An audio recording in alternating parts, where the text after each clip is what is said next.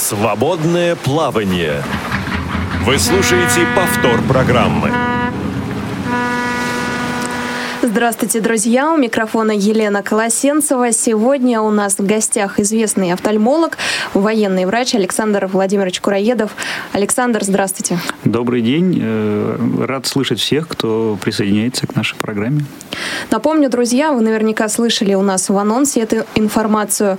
Александр Владимирович возглавляет офтальмологическое отделение медицинского учебно-научного клинического центра имени Мандрыка Министерства обороны Российской Федерации, а также является профессором кафедры офтальмологии имени академика Нестерова Российского национального исследовательского медицинского университета имени Пирогова и ученым-секретарем Российского глаукомного общества.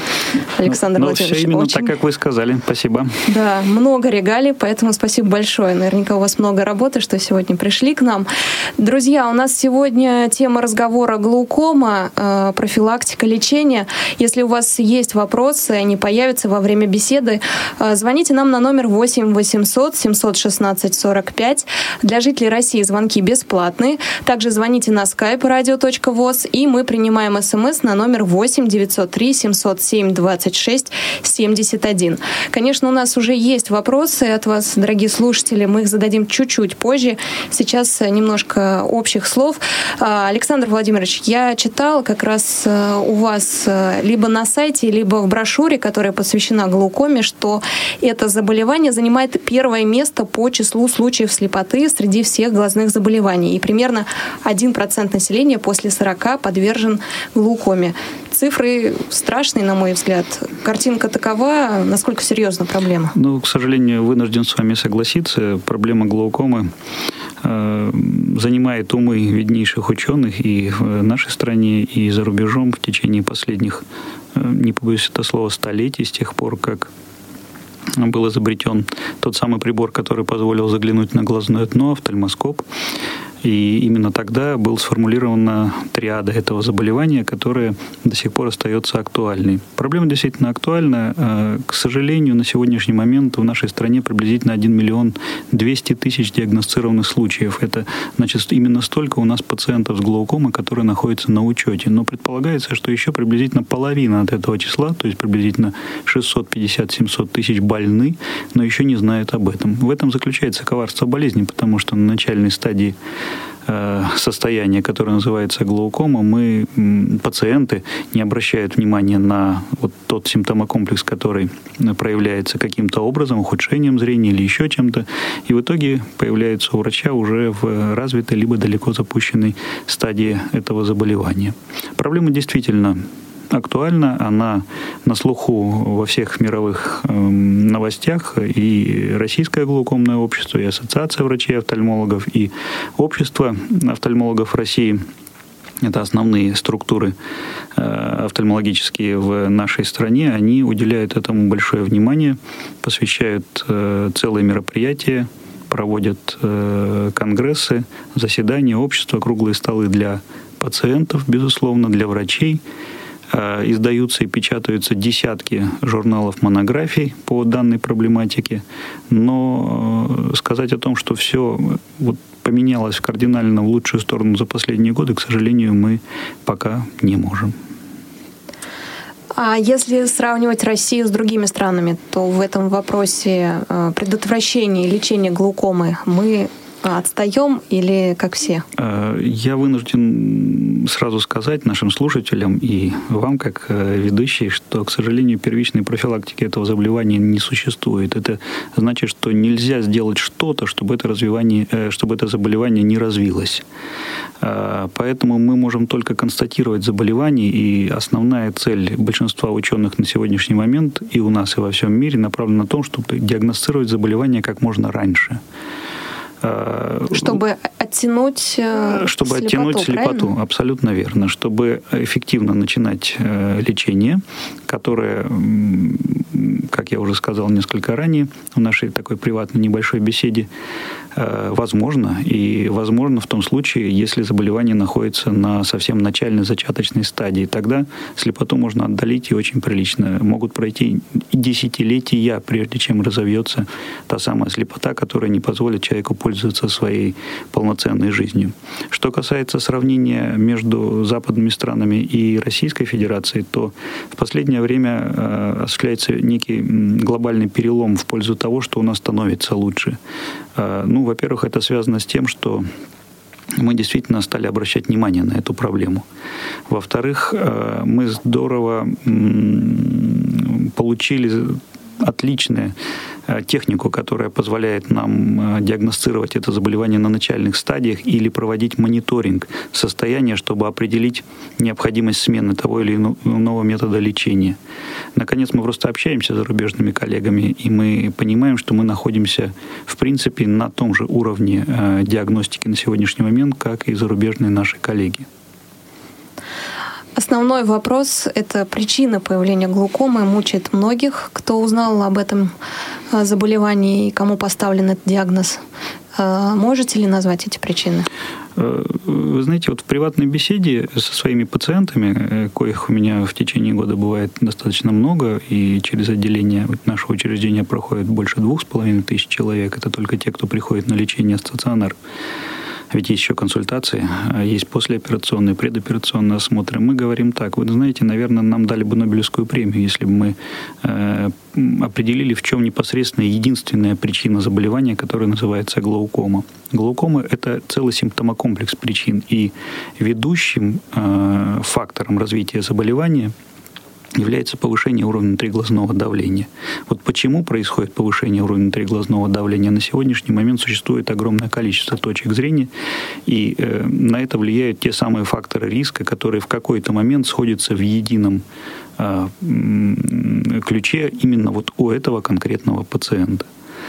Э, симптом комплекс объединяет э, повышение внутриглазного давления, э, соответственно, изменение структуры зрительного нерва, то, что находится внутри глаза, и изменение полей зрения. Но это все уже как следствие того, что наступило заболевание глаукома. А вот эта первая причина, одна, единственная и возможная, к сожалению, до сегодняшнего момента пока еще не обнаружена ни в Российской Федерации, нигде в мире. Правильно ли я понимаю, что после 40 лет примерно, а, особенно у тех, у кого есть э, среди родственников больные глаукомой, надо обязательно проверять а, зрение именно на а, повышение давления. Спасибо, что обратили э, внимание на этот вопрос, и он действительно остается крайне актуальным. В Советском Союзе, я не оговорился, именно в Советском Союзе была создана уникальная система диспансеризации, которая включало в себя все самое лучшее, что можно было э, принять во внимание для того, чтобы найти заболевание. Это относится не только к глаукоме, а вообще к хроническим заболеваниям на э, вот, самых начальных стадиях. Э, по отношению к глаукоме это выразилось э, в приказе э, который носил номер 1925 от 1976 года. Он вышел в сентябре месяце и подразумевал, что после 40 лет, каждые три года до 50 лет, э, потом немножечко почаще, нужно э, обследовать всех всю, э, все население Советского Союза с измерением обязательным уровнем внутриглазного давления. Кстати, некоторые западные страны они перенимают все лучшее, что было в Советском Союзе. И сейчас, например, при попадании к глазному врачу по любой причине в одной из западных стран, э, ему в обязательном порядке, этому пациенту, будет измерен уровень внутриглазного давления и проведено осмотр глазного дна, э, что позволяет обнаружить заболевание на начальных стадиях болезни. И еще, наверное, один будет вопрос э, из числа общих, потом мы перейдем к вопросам наших слушателей. Основные симптомы глаукомы. Э, в том-то и коварство заболевания, что э, для пациента очень долгие годы от начала развития болезни до того момента, как он приходит к врачу хоть с чем-то беспокоящим его, так вот, это заболевание протекает бессимптомно. В этом коварство болезни. Именно поэтому э, человек, едущий с вами рядом в метро, да, или человек, которого вы видите в маршрутке рядом, он может уже болеть глаукомой, но не знает об этом. Вот в чем проблема. А, на э, продвинутых стадиях болезни у пациента действительно появляются некие жалобы, но они связаны уже только с тем, что он эм, теряет поле зрения. Теряет поле зрения, он еще неплохо видит, но, эм, к сожалению, вот вот это периферическое зрение начинает страдать. И вот это является симптоматикой, на которую обращает внимание пациенты. К сожалению, это очень поздно уже. А, потому что э, потерянные поля зрения потеряны безвозвратно. Вернуть то, что потеряно, уже на сегодняшний момент будет нельзя. Даже если мы будем э, лечить операционно? Даже если применять э, самые современные методики лечения, которые лазерные, операционные, которые существуют и в нашей стране в том числе. Что ж, мы перейдем к вопросам. У нас есть вопросы, которые касаются непосредственно глаукомы, есть такие э, касающиеся других заболеваний, но мы попробуем ответить на все. Да? А, Антон пишет нам, возможно ли при глаукоме поменять хрусталик? И можно ли вылечить глаукому хирургическим путем? А, ну, давайте начнем с э, вот второго вопроса. Он такой глобальный. Можно ли вылечить глаукому? Можно стабилизировать глаукомный процесс. Можно попытаться сделать так, чтобы э, вот это вот течение заболевания, которое свойственно глаукоме, называется на проградиентно текущем, то есть все время чуть-чуть хуже, хуже и хуже. Вот, вот э, нужно попытаться доби- э, добиться стабилизации э, глаукомного процесса. Вот в этом заключается суть лечения. То есть вылечить, к сожалению, заболевание полностью нельзя. Это хронический процесс. А за сколько человек может ослепнуть? За сколько лет, если не будет вовремя проведен осмотр, выявлена, диагностирована глаукома? Э, такие данные доступны. Это данные, которые проводились и в Советском Союзе, и в Российской Федерации, и за рубежом. И э, доказано, что за 2,5-3 года пациент может полностью ослепнуть, если, в общем, заболевание не было выявлено. А если же, повторюсь, пациент начинает лечиться, если заболевание диагностировано на начальной стадии болезни, то проходит до 20 лет, прежде чем, от 15 до 20 лет, прежде чем происходит действительно ухудшение зрения, которое не позволяет пациенту ну, как-то э, ориентироваться в социуме. Ну, повторюсь, сроки очень большие, потому что если принять внимание, что глаукома начинается в основном в возрасте около 60 лет, такова статистика, то а, до 80 лет прожить с нормальным зрением – это большое счастье. Вы все сами знаете, сколько э, продолжительность жизни в нашей стране. Что касается второго вопроса Антона, то можно ли при глаукоме поменять хрусталик, то, безусловно, и глаукома, и изменение хрусталика, помутнение хрусталика, которое называется катаракта, э, это два заболевания, которые могут встречаться как отдельно, так и вместе. И поэтому замена хрусталика у пациента с глаукомой, безусловно, возможна, но в том случае, если он действительно изменился. Прозрачный хрусталик необходимости менять, как правило, нет. Бывают исключительные случаи, но это совсем медицинские показания, когда э, размер хрусталика, даже прозрачного, очень большой для небольшого размера глаза. В этом случае э, хрусталик сам по себе начинает э, Э, менять отток жидкости внутри глаза, и это приводит к повышению внутриглазного давления. Такие случаи известны, и тогда замена даже прозрачного хрусталика приводит к тому, что циркуляция жидкости внутри глаза улучшается, и это не исключено приводит к тому, что это является вот принципом лечения заболевания, которое называется глаукома. Перейдем к еще вопросам от наших слушателей. Друзья, если у вас э, в течение беседы они появились, то обязательно звоните нам.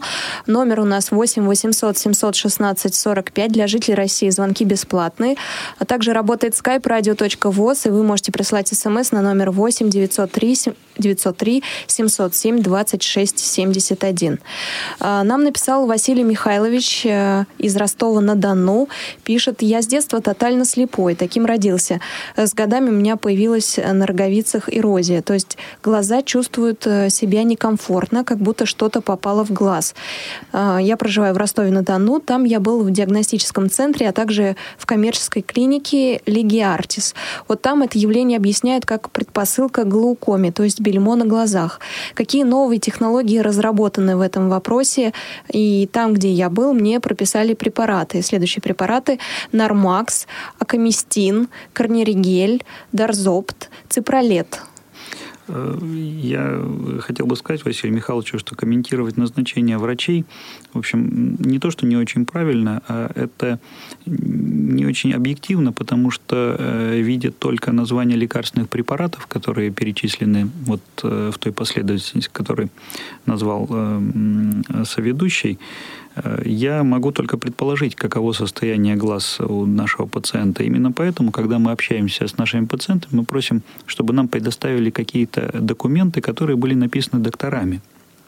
В данном случае я точно должен сказать, что э, бельмо – это не предпосылка глаукоме, как пишет э, уважаемый Василий Михайлович, но Э, препараты, которые перечислены здесь, они э, направлены на то, чтобы нормализовать вот э, обмен веществ в роговице глаза этого уважаемого пациента. В частности, один из препаратов точно способствует регенерации роговицы, вторые не допускают какого-то воспалительного процесса небольшого.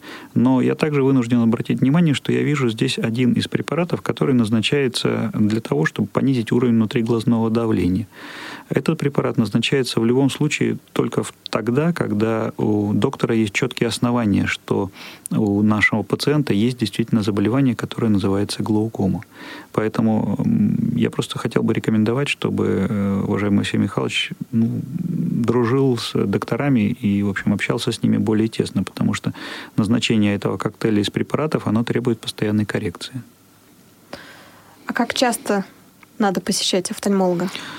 А, вы знаете, вопрос непростой. Кто-то работает, да, кто-то, в общем, находится на пенсии, ему просто не с руки доехать до поликлиники. Но вот, как правило, система диспансеризации у здоровых людей подразумевает ежегодный осмотр у врача в случае отсутствия каких-либо жалоб. Если же жалобы появляются, то, безусловно, по необходимости. Как только вы, пациент обратил внимание на, например, ухудшение зрения, да, или там туман перед глазом, или какую-то пелену перед глазом, или он просто стал несколько хуже видеть в течение последней недели, как он это предполагает, то в этом случае не нужно ждать, конечно, год, и следует обратиться моментально, скажем так. Если же пациент чувствует себя неплохо, то ежегодный осмотр никто не отменял. Это нормальная схема, она позволяет, ну, как минимум, выявить заболевание на начальной стадии болезни. Про какой э, препарат вы говорили, э, имея в виду, что он э, влияет на давление? Э, э, вы знаете, закон о, э, ага. да, закон о вот который не позволяет нам называть коммерческие названия, я скажу, что этот препарат по международному непатентовому наименованию называется дарзоламид. Угу. Вот, соответственно, этот препарат подразумевает то, что назначение его приводит к снижению уровня внутриглазного давления.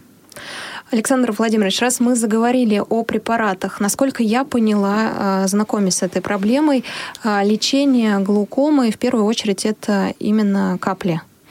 Э, ну, ну, как минимум, я возьму вас ассистентом к себе в клинику, потому что вы точно глубоко погрузились в проблему, поэтому э, что касается конкретного ответа, то э, стратегия лечения глаукомы, как правило, направлена на то, чтобы начинать с максимально эффективного способа лечения. А в любом случае лечение глаукомы на начальных стадиях э, направлено на снижение, как и на других стадиях болезни, направлено на снижение уровня триглазного давления и достижение вот этого нормального уровня триглазного давления, переносимого конкретным глазом, оно э, позволяет э, проводить при помощи назначения, как правило, медикаментозных лекарственных препаратов, то есть глазных капель. Могу сказать, что за последние 20 лет в этом мире произошла революция. И начиная с 1996 года мы получили в свое пользование, ну, как минимум, три класса полных новых лекарственных препаратов, о которых мы 40 лет просто не знали еще назад. Вот э, такой революции впервые в 1977 году э, был препарат э, э, бета-адреноблокатор, который, это название можно называть, потому что это название на слуху, оно производится огромным количеством фирм во всем мире. Этот препарат называется тимолол. А вот этот тимолол, он произвел революцию, потому что до этого времени у нас был только один препарат, пилокарпин, в руках. И когда появился пилокарп, э, тимолол, назначение его нашим пациентам приводило к тому, что он настолько хорошо снижал уровень внутриглазного давления, что многие пациенты, которые уже приходили для того, чтобы оперироваться, они просто уходили э, на этих глазных каплях, их не требовалось оперировать. Со временем э, произошло нарушение толерантности к этому препарату за 40 с небольшим лет. Безусловно, уже не работает так, как в 77-м, 80-м и 90-м году, но, повторюсь, с 96 -го года мы получили целых три класса новых препаратов – которые на сегодняшний момент являются группой первого выбора для лечения пациентов с глаукомой. В любом случае назначение лекарственных препаратов – это как раз э, тот случай, когда мы только начинаем лечить пациента. А дальше другие методы лечения. И правильно ли я поняла, что э, одни препараты как названный вами, снижает э, поступление жидкости, а другие препараты, более современные, они повышают э, э, Одни, сниж... Одни снижают продукцию угу. жидкости, вторые улучшают отток жидкости. Отток. С точки зрения большинства офтальмологов, более физиологичные препараты, которые улучшают отток.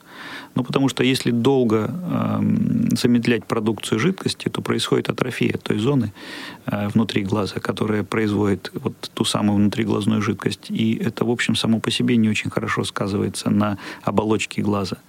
А с другой стороны, хорошо также комбинировать эти продукты. Можно взять э, в одном флакончике препарат, который улучшает отток, и э, препарат, который снижает продукцию. Они будут тогда действовать более эффективно и понижать уровень внутриглазного давления еще лучше, чем нежели это будет препараты из одной группы. Как называется группа, которая повышает отток жидкости? Э, это группа простагландинов. Группа простагландинов, угу. именно они были предложены в 1996 году для коммерческого использования, и на сегодняшний момент даже на рынке Российской Федерации мы имеем, ну, как минимум три препарата, э, которые можно проверять в монотерапии, то есть одни капельки, и еще как минимум пять разных препаратов, которые содержат эти простагландины в комбинации с другим препаратом. Ну и опять же, э, знакомясь с этой темой, я так поняла, что препараты, которые э, способствуют оттоку жидкости, намного дороже, чем э, те первые, которые вот появились раньше, да? Это естественный процесс. Угу. То есть не, не стоит удивляться. Рынок, угу. рынок все время меняется, и вся новая продукция, которая выходит на рынок, она всегда дороже, чем то, что было ранее. А, но вы знаете, я могу сказать, что последние годы ситуация здорово поменялась, потому что появилась еще такая категория препаратов-последователей, их еще называют дженериками, да, а, и вот тех самых препаратов, которые улучшают отток внутриглазной жидкости, а, дженериков на рынке сейчас как минимум около 6-7 разных для того, чтобы пациенты могли их использовать. Они, естественно, дешевле, чем те э, брендовые позиции, которые появились впервые. Поэтому все меняется. И то, что раньше стоило э, энное количество денег, сегодня стоит ровно в два раза дешевле. Меня еще удивило, как просто потребителя, человека, который далек от офтальмологии, то, что э, эти капли да, могут назначить э, и те, и другие группы, да, и той, и другой группы, и они капаются в разное время, то есть одновременно их не, не капают, там офтальмолог назначает да, время. Но если это один э, один тюбик, угу. один, один флакон, один комбинированный флакон, препарат. Да. да, комбинированный препарат, то они, получается, капаются одновременно. Ну, одновременно. Ну, но это естественно, они разбавляют друг друга, угу. и поэтому действие одного дополняет действие другого. Вообще, э, это уже относится больше к образованию наших врачей, чем мы занимаемся действительно э, в полную меру, по крайней мере, мы стараемся этим заниматься. Мы указываем, в какое время действительно стоит лучше закапывать глазные капли, потому что той или иной группы, потому что это действительно э, повышает их эффективность действия. В частности, те же самые упомянутые ранее бета-блокаторы не стоит закапывать совсем на ночь. Речь идет о препарате тимолол. А, дело в том, что он понижает выработку внутриглазной жидкости, а выработка внутриглазной жидкости после 22-24 часов, она и так в норме понижена. И, в общем, у препарата не появляется место применения. Он работает в холостую. Именно поэтому закапывание его вот в поздние вечерние часы, чем иногда занимаются наши пациенты, оно не оправдано. В то же время другие позиции, такие как вот простагландины нового поколения, которые работают круглосуточно при единичном закапывании, оно позволяет закапывать их и утром, и вечером. Таких работ научных было много. Это и пациентам, наверное, будет интересно, потому что они часто спрашивают, вот утром лучше или вечером закапать. Вы знаете, э, таких работ научных, на кое мы можем ссылаться, было много, и все очень индивидуально. По большей части э, закапывание и утреннее, и вечернее приводит к равномерному выравниванию кривой уровня внутриглазного давления у этих пациентов. Перейдем дальше к вопросам. Александр нам написал. Мой вопрос немного не по теме передачи, но все же. Девять лет назад в результате черепно-мозговой травмы я потерял зрение. Врачи поставили диагноз атрофии зрительного нерва. После электростимуляции и курса уколов в микрохирургии глаза имени Федорова в Чебоксарах, Чуваши, у меня появилось светоощущение. Дальнейшее лечение больших результатов не принесло. Лишь светоощущение стало получше. Мой вопрос. Есть ли в России успешные случаи лечения атрофии атрофии зрительного нерва? И если есть, то куда можно обратиться за помощью, в какие клиники? Ну, это действительно э, немножко не тот вопрос, на который я бы мог дать э, квалифицированное заключение. Э, именно то, что, скорее всего, хотел бы услышать пациент. Но так как э, та атрофия, о которой говорит наш пациент Александр, она э, относится к так называемым нисходящим атрофиям. То есть все что-то произошло в головном мозге после травмы, и атрофия пошла к глазу. Э, в отличие от глаукомы, болезнь развивается в глазу и уходит в мозг. Могу сказать, что, по всей видимости, на сегодняшний момент вот таких прямо явно убедительных данных Эм, свидетельствующие об эффективности той или иной методики лечения при нисходящей атрофии, к сожалению, пока нет. Но мы пробуем разные методы лечения. Это электростимуляция, и иглоукалывание, и введение лекарственных препаратов э, в ретробульбарную клетчатку, то есть за глаз, извините, я уже тут некие термины стал применять, они не совсем понятны нашим пациентам. Это понятно, когда сидишь один на один и показываешь, где это находится на муляжах. Э, вот э, введение лекарственных препаратов, электростимуляция, магнитотерапия, специальные физиопроцедуры на область головного мозга для того, чтобы стимулировать зрительные зоны, э, которые отвечают за зрение. Вот применяется все, что можно. И одна из методик, возможно, нашему пациенту каким-то боком поможет, и это приведет, ну, хотя бы к появлению светоощущения, о котором он говорил, это будет уже победой. Я думаю, что клиники какие-то мы называть не будем, это уже выбор пациента, но все-таки есть какие-то э, столбы, что ли, столпы, да, в котором стоит обращаться или нет? Или поискать какой-то, может быть, есть, наоборот, черный список клиник, э, в который не стоит обращаться? Офтальмология достаточно дружная семья. Ага. Я хочу сказать, что э, большинство офтальмологов, нас не так много в Российской Федерации, около 12,5 тысяч глазных врачей, и в общем, лидеры офтальмологии, они друг друга знают в лицо уже много лет и прекрасно общаются. Если бы где-то появилась какая-то методика, которая бы позволила э, вот, вылечить эту нисходящую атрофию или привести к улучшению зрительной функции стабилизации, мы бы уже все пользовались этой методикой. Поэтому э, мне сложно назвать какие-то имена, которые бы привели к, э, вот, нашего пациента в эту клинику, и он бы получил там Э, ту помощь, которую он не может получить здесь, вот э, в том месте, где он, так сказать, находится. В большинстве клиник используются одни и те же методы лечения. Такие передовые методики, они тут же тиражируются, и пациенты получают полноценный объем помощи во всех учреждениях. Э, Еще у нас есть вопрос от э, Лидии. Здравствуйте, Александр Владимирович. К сожалению, надежды на восстановление зрения у таких людей, как я, уже нет, но очень надоело носить черные очки, чтобы скрыть неприятные дефекты глаз. Если контактные нетравматичные линзы чисто для эстетического вида. У меня, если можно так сказать, глаукома на последней стадии. Но если речь идет о э, терминальной стадии заболевания, о терминальной стадии глаукомы, то мы не очень рекомендуем одевать контактные линзы таким пациентам, потому что трофика тканей, питания тканей и так нарушена, а контактная линза, какая бы она ни была вот, суперсовременная, тем не менее она несколько ухудшает э, доступ кислорода к поверхности глаза. И поэтому использование вот таких дополнительных э, методик, оно, в общем, не очень оправдано с нашей точки зрения. Э, можно пользоваться теоретически контактными линзами, но это должны быть самые современные контактные линзы, причем лучше, если это будут вот линзы специально изготовлены для пациента, потому что ей требуется, так, по всей видимости, понимаю, некая окраска линзы, то есть пигмент введения. Вот, причем этот пигмент должен введен вот в ту линзу, которую можно, например, ну, носить не так долго, но носить, например, сутки там, да, или э, вечером снимать, но не так долго, как вот предполагалось. Речь идет о том, что нет такой линзы, которую можно было бы носить, например, год, не снимать, и при этом э, косметический дефект не, не проявлялся бы. А, я думаю, что ничего страшного вот в этом изменении нет. Мы, честно говоря, видим наших пациентов ежедневно с разными стадиями глаукомы заболевания. Я хочу сказать, что мне не часто, в принципе, не часто, я даже не могу вспомнить за последние вот годы, чтобы мне попался пациент, чтобы это был такой явный косметический дефект вследствие э, терминальной стадии заболевания глаукома. Вот, поэтому тут я мог бы ответить только так. Друзья мои, присоединяйтесь к беседе. Я вас прошу звонить, не писать, задавайте вопросы лично.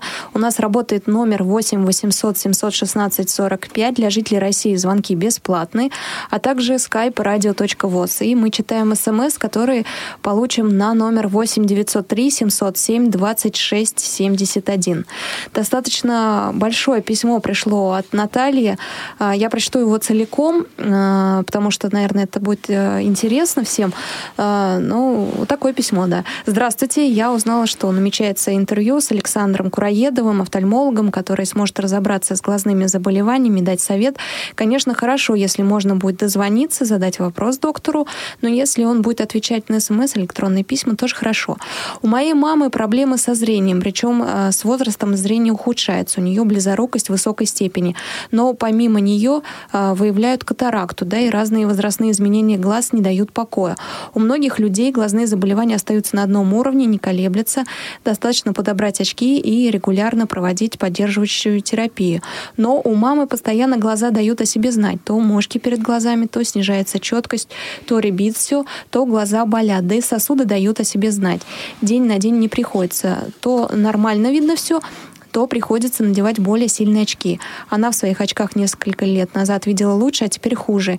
Меня и маму это сильно волнует. Мама переживает, что зрение будет настолько плохим, что она не сможет смотреть за двоих. Ведь я инвалид по зрению первой группы с трех лет. Но у меня совершенно другой диагноз, не связан с маминой близорукостью. У меня глиома зрительных нервов, болезнь Реклингаузена. Да, так и есть. Мне уже помочь нельзя, я уже с этим смирилась, живу 27 лет. В моей ситуации самое главное, чтобы опухоль на зрительных нервах не прогрессировала и не распространялась на другие органы, и чтобы узлы на коже не увеличивались и нервные окончания не расширялись. А вот маме можно как-то помочь. Сейчас существует много методов коррекции близорукости, даже высокой степени. Операцию мама делать боится, ее понять можно, да, и операция стоит очень дорого. Может, Александр Владимирович что-то подскажет и посоветует. В поликлинике ничего сказать толком не могут. Теперь вообще в медицине, в поликлинике беда. Каждый дает свой совет, каждый отправляет по разным инстанциям, а хочется узнать мнение квалифицированного специалиста. Буду рада, буду рада, если беседа состоится. Вот такой вопрос э, ну, письмо занимает целую страницу. Да. Понятно, что тема наболевшая для человека, который задал этот вопрос. И я хочу сказать, что э, вот мама этой пациентки, она не единственный пациент именно в таком состоянии. У нас много близоруких пациентов, которых зрение с возрастом становится немножко хуже и хуже. Связано это с рядом, с рядом причин. Это и небольшое прогрессирование близорукости с возрастом, и, безусловно, меняется состояние э, вот той самой линзочки, которая называется хрусталик, и меняется с возрастом немножко сетчатка. И вот этот симптомокомплекс, вот эти мушки, которые док перечислил э, наш э, вот, человек, который задавал этот вопрос, извините, Наталья, а, все это как раз, в общем, понятные объективные симптомы, которые встречаются именно у этой категории наших пациентов. С моей точки зрения, здесь ну, не все так плохо, и э, я думаю, что вашей маме можно помочь. В том случае, что если у мамы эм, немножечко меняется хрусталик, э, прогрессирует катаракта, то мы в таком случае рекомендуем поменять этот хрусталик и поставить туда прозрачный искусственный. Причем современные возможности позволяют убрать эту высокую близорукость, которая была у мамы, оставить совсем небольшую, а можно и, в общем, не оставлять эту близорукость после операции. И мама, в общем, вернется к нормальной, комфортной жизни.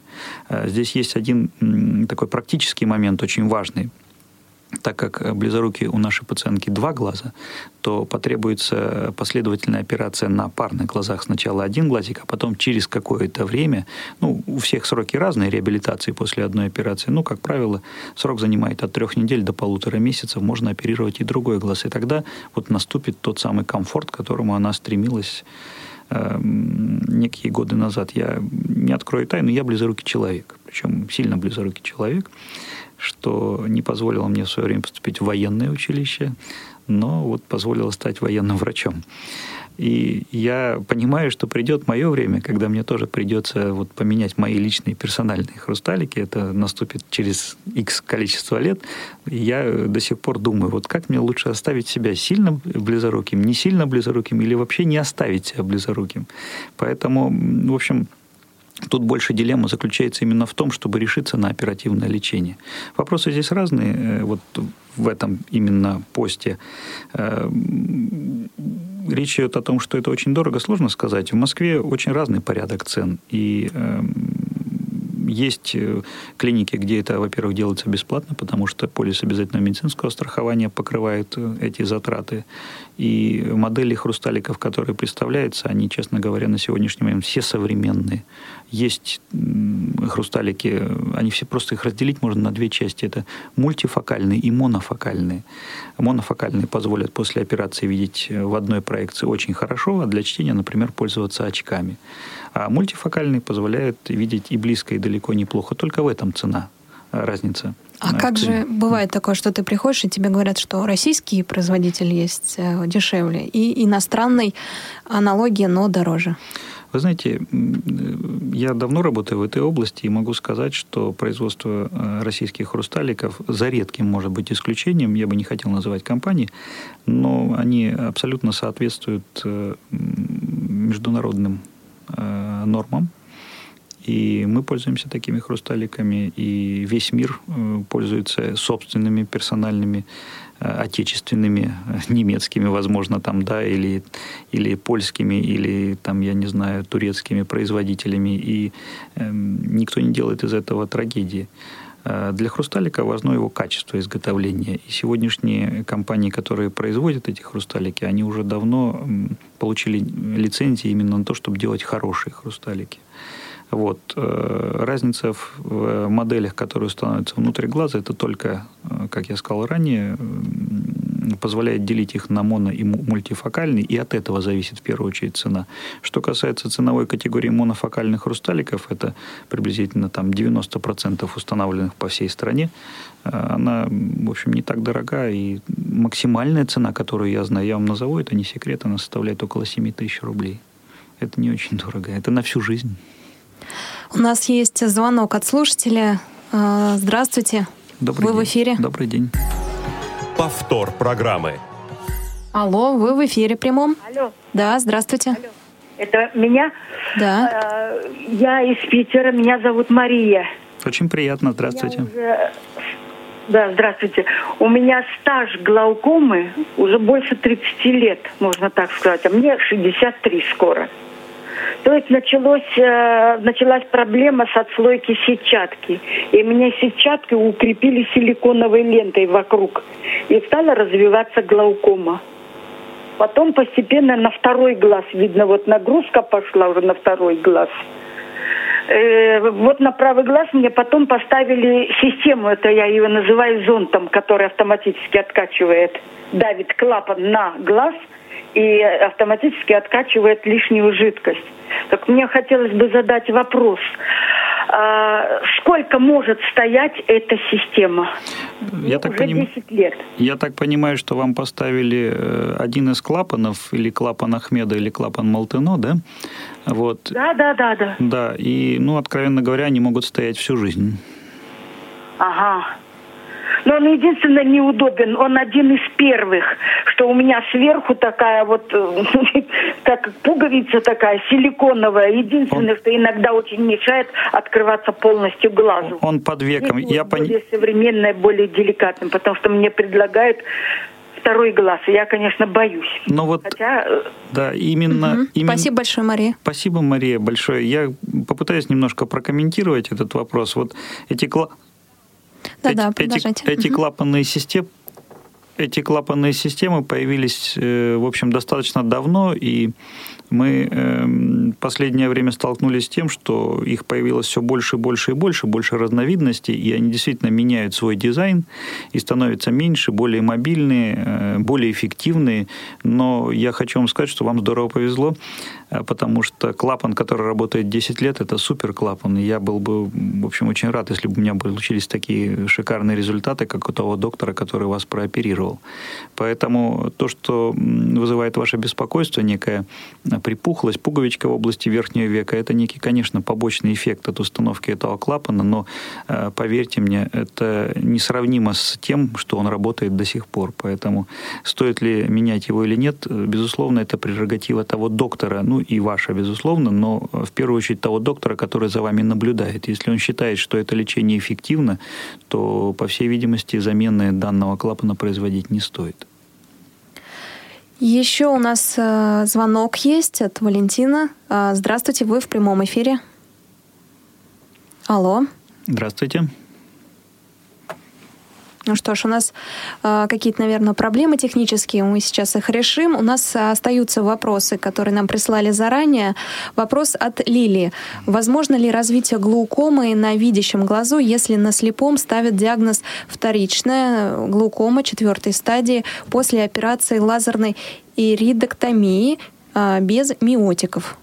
Ну, я думаю, Лилия, что это достаточно редкий будет случай, потому что если речь идет о вторичной глаукоме, то Эм, это следствие каких-то манипуляций. Это либо травма глаза была, либо это воспалительные, длительно существующие э, явления в глазу, которые называются увид, которые привели к тому, что изменилась э, циркуляция жидкости внутри глаза, и это все привело к повышению внутриглазного давления и развитию вторичной глаукомы.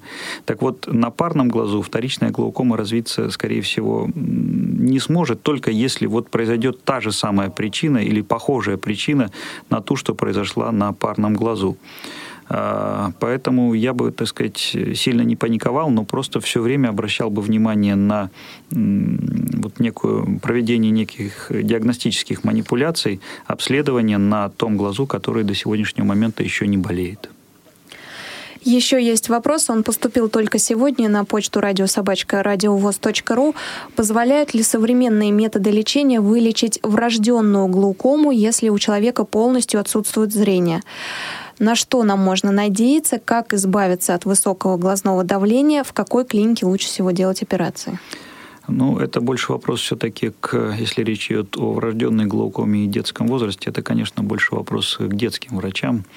А, вы знаете, что у нас даже институты делятся на педиатрические и те, которые лечат, и э, те, которые готовят врачей для взрослых людей. Но врожденная глаукома очень неприятное состояние. К счастью, она встречается очень нечасто, в отличие от первичной открытоугольной глаукомы. И э, здесь вся задача, как можно вот ранее обратить внимание на этот дефект, который есть у ребенка, ведь он ничего не скажет.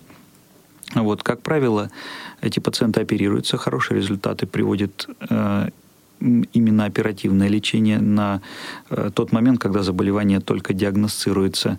Э, на очень долго хватает оперативного лечения у детишек. Вот. Но и э, сегодняшняя фармакопея и разрешение государства позволяет использовать отдельный лекарственный препарат для назначения детям в возрасте от, до года даже уже от одного дня, насколько я знаю.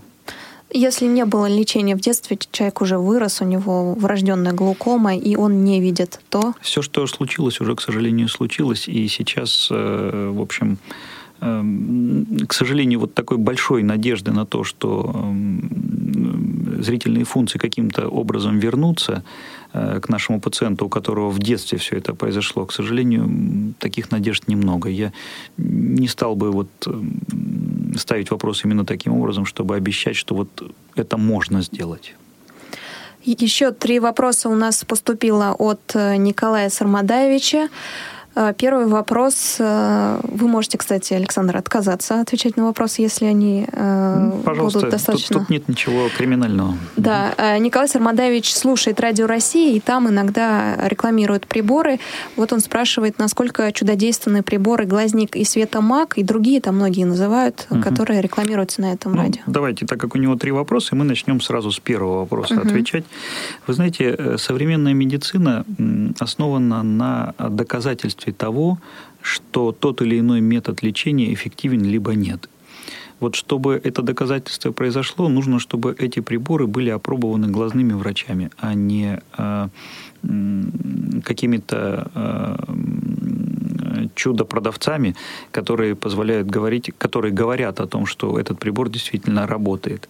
Вот э, в офтальмологии, э, э, насколько я знаю, на сегодняшний момент не было доказательных работ, в клинической медицине, которые бы говорили, что вот эти приборы, которые вы перечислили, они э, обладают э, каким-то таким, как вы назвали, э, чудо, чудодейственным действием, да, э, на ваше зрение. Поэтому, э, с моей точки зрения, использование этих приборов остается на ваш страх и риск.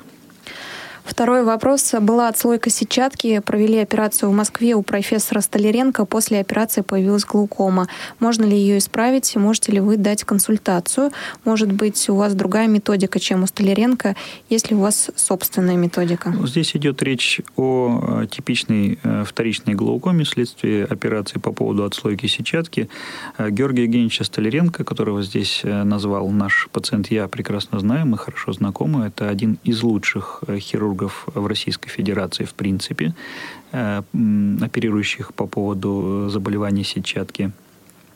И э, возникновение вот этой вторичной глаукомы – это не следствие манипуляции хирурга. Я никоим образом не выгораживаю данного доктора, я просто хочу сказать, что это э, вот то самое стечение обстоятельств, связанное с оперативным лечением и состоянием глаза на тот момент, когда пациента оперировали. Э, повышение внутриглазного давления, манипуляции на э, глазном яблоке – Э, отдельные э, патогенетические моменты, то есть вот как развивалось заболевание, э, оно как раз и приводит к тому, что начинается глаукома в оперированном по поводу отслойки сетчатки глазу.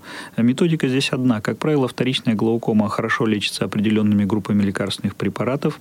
Если это не получается, то предлагают оперативное лечение и, и, и даже не раз предлагают оперативное лечение могу сказать, что таких пациентов достаточно, потому что сама по себе патология сетчатки, отслойки сетчатки, они достаточно распространены. И пациентов, которых оперируют по поводу отслоек сетчатки, тоже очень много. И вторичная глаукома, которая развивается у таких пациентов, она тоже достаточно часто встречается. Поэтому методики, которые опробованы в, у доктора, у профессора Столяренко Георгия Евгеньевича, они, в общем, достаточно известны. И я не думаю, что здесь есть что-то такое нетрадиционное, чтобы я мог предложить.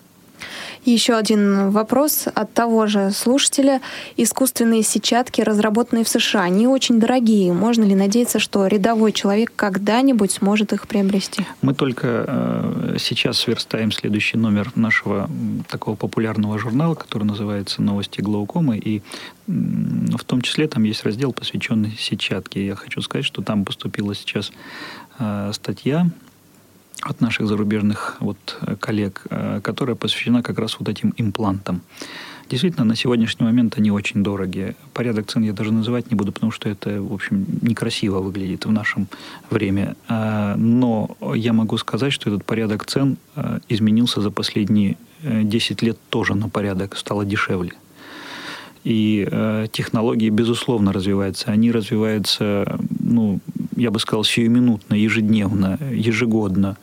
Э, то, что вчера казалось еще э, вот, мечтой, сегодня это уже обыденная реальность то, что нам сейчас кажется мечтой, не исключено, что через 2-3 года будет стоить ровно столько, сколько стоят глазные капли. Ну, наверное, нет, потому что это некий имплант, туда надо затратить еще определенные силы на э, электронику, но поверьте, электроника дорого не стоит. Э, дорого стоит технология вживления вот э, этого импланта в сетчатку и передача этой информации, минуя зрительный нерв, как у пациентов, например, с глаукома, сразу в головной мозг. Вот. Сама технология вживления, само оперативное лечение, наверняка оно будет всегда очень дорого стоить, но вот сами импланты, они не исключено, что скоро будет стоить столько, сколько стоят обычные вот э, штуки, по которым мы звоним, да, телефоны.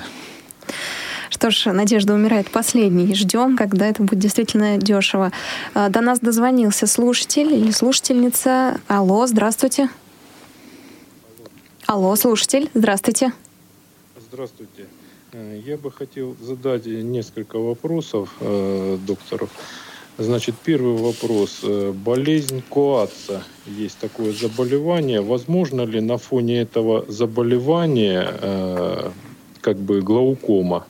Это первый вопрос. Второй вопрос. Возможно ли, значит, при этом заболевании вводили э, препарат Луцентис? Возможно ли повышение глазного давления на фоне введения этого препарата?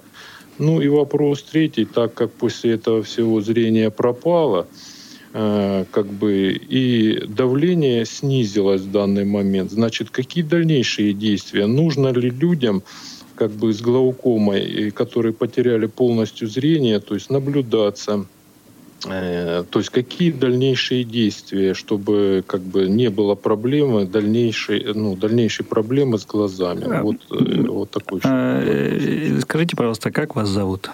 Валентин. Валентин, скажите, пожалуйста, я должен задать вам уточняющий вопрос, потому что мне не совсем стало это понятно. А вот э, э, глаукома развелась на фоне введения лекарственных препаратов, да, или это э, как-то... Ну, был, как... поставлен, был поставлен диагноз э, болезнь Кааца. Да, ну, значит, ну, сначала, да, но это не глаукома, сначала... это сосудистое заболевание, скажем это так. Сосудистое. Да. Значит, угу. они прошли сначала лазером, как бы сетчатку, как подпаяли там немножко это, а потом предложили введение именно луцентиса. Э, и после введения, как бы после второй инъекции, значит, э, произошел подъем глазного давления. Причем он не коррегировался никакими каплями. И был, была поставлена, был поставлен диагноз вторичная глаукома. Вторичная глаукома, угу. да. И там буквально, я же говорю, на фоне высоких, высоких цифр давления, буквально там, ну, за, я не знаю, в течение месяца, двух где-то зрение Э, я вас понял. Давайте я попытаюсь прокомментировать то, как я это вижу со стороны, потому что не видя пациента, это, в общем, не повод лечить этого пациента. К сожалению, это очень непросто. Э, заболевание, которое вы назвали, достаточно редкое заболевание и, в общем, достаточно тяжелое заболевание. Э, само по себе. Э, к сожалению, возможны э, многочисленные кровоизлияния на глазном дне, которые могут сами по себе провоцировать развитие вторичной глаукомы, ухудшение зрения и так далее. То, что была выполнена лазерная манипуляция, это великолепно, это позволило на какое-то время сдержать данный процесс. Что касается препарата для введения внутрь глаза, это, который вы назвали, это единственный препарат, который официально на сегодняшний момент разрешен в Российской Федерации для введения внутрь глаза. А в числе его побочных эффектов э, э, повышение внутриглазного давления описано, но э, развитие заболевания, которое называется глаукома, вторичная глаукома, оно совсем не обязательно должно быть. Поэтому вот, по всей видимости, именно заболевание сосудистое, которое вы назвали, оно явилось первой причиной вот этого ухудшения, старта этой болезни.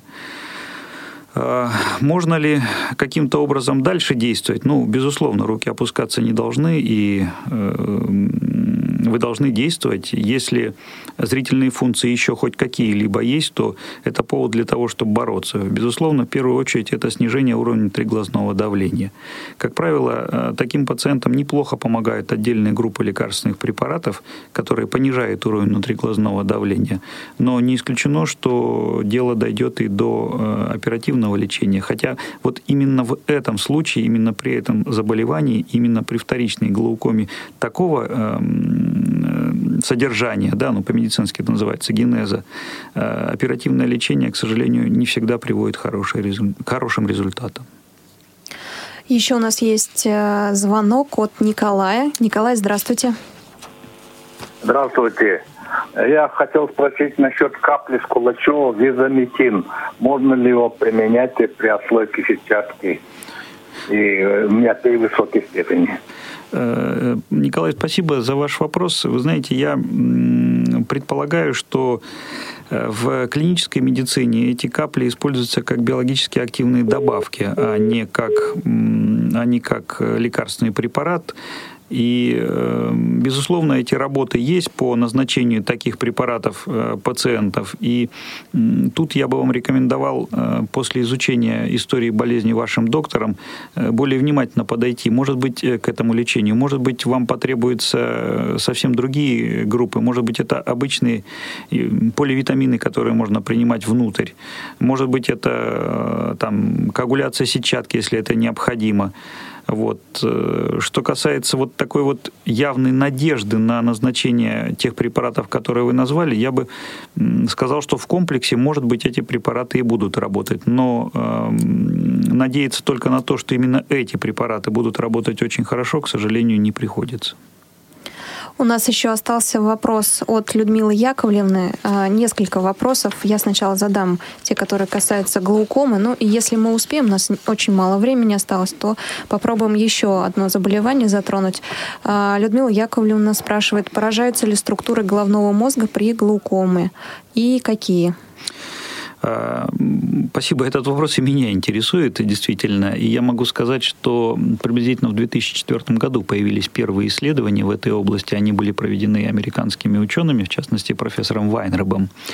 И э, этот э, ученый доказал, что меняются определенные структуры головного мозга. Но вот первичность ли изменения этих структур после того, как изменился глаз, либо это изменения, которые были в головном мозге и на которые просто не обращали внимания до того, как глаукома у данного пациента развела, э, до сих пор э, дискутабельно. Поэтому в этой области у нас в Российской Федерации занимается Ленинградская школа, и в частности Эльмира Рифовна Газизова, которая, э, в общем, публикует в этой области достаточное количество исследований. Э, но все эти исследования, они ориентированы на очень высокоточные методы исследования головного мозга специальные позитронные МРТ, специальные исследования, которые при жизни позволяют исследовать головной мозг у пациентов разных категорий, в том числе и у пациентов больных глаукомой. Пока эта область остается еще не то, что для нас загадка, но малоисследовательной в силу того, что этические нормы не позволяют на живом человеке производить некие дополнительные клинические испытания. Еще у нас э, есть несколько вопросов от Людмилы Яковлевны, но они касаются не глаукомы. У нас очень мало времени, и еще есть один звонок, поэтому мы их опустим. Я думаю, что про ВМД, это влажная макулодистрофия, мы поговорим в следующий раз, когда, может быть, Александр это Владимирович тоже очень интересная тема. сможет к нам прийти. Итак, э, у нас есть звонок. Алло, здравствуйте. Добрый вечер. Я попробую быстро, но немножко сначала поясню, чтобы было понятно, с чем может доктор столкнуться. Значит, э, у меня проблемы со зрением с рождения. Там очень сложный диагноз, я не смогу сейчас все перечислить. Но в том числе есть катаракта и есть глаукома. Вот из этих всех заболеваний э, доктора смогли попытаться справиться только с глаукомой. Э, и вопрос такой, значит, лечили глаукому сначала чисто оперативно попробовали, не получилось, потом пробовали лечить лазером. И вот я заметил такой эффект, что э, до вмешательства я очень э, хорошо различал цвета, тончайшие даже оттенки, даже несмотря на то, что очень плохое зрение, цвета хорошо видел. После вмешательства стал видеть хуже. Вот э, могло ли повлиять лазерное? Я вот, к сожалению, не знаю, как называется эта процедура, но это было, как мне доктор пояснил, воздействие именно на ту зону, где вырабатывается внутриглазная жидкость. Эм, если речь идет о том, что эм, эм, воздействовали на ту область, где вырабатывается внутриглазная жидкость, то, как правило, очень сложно объяснить, почему, в общем, цветоощущение у вас немножко потерялось. Потому что, как правило, это связано с тем, э, когда лазером воздействует на другую область глаза, в частности, на область сетчатки, где расположен специальный аппарат глаза, который именно а, а, и отвечает за цветоощущение.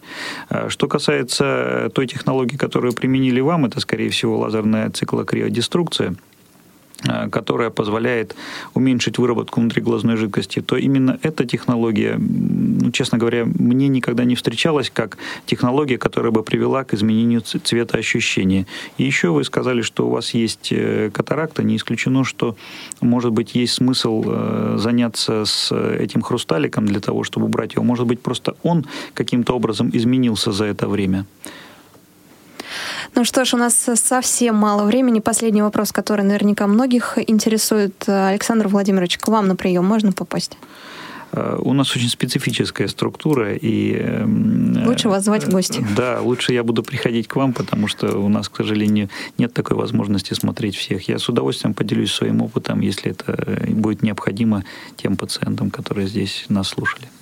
Друзья мои, программа подошла к концу. Если у вас остались вопросы, их будет достаточное количество, я думаю, что Александр Владимирович обязательно придет к нам и во второй раз.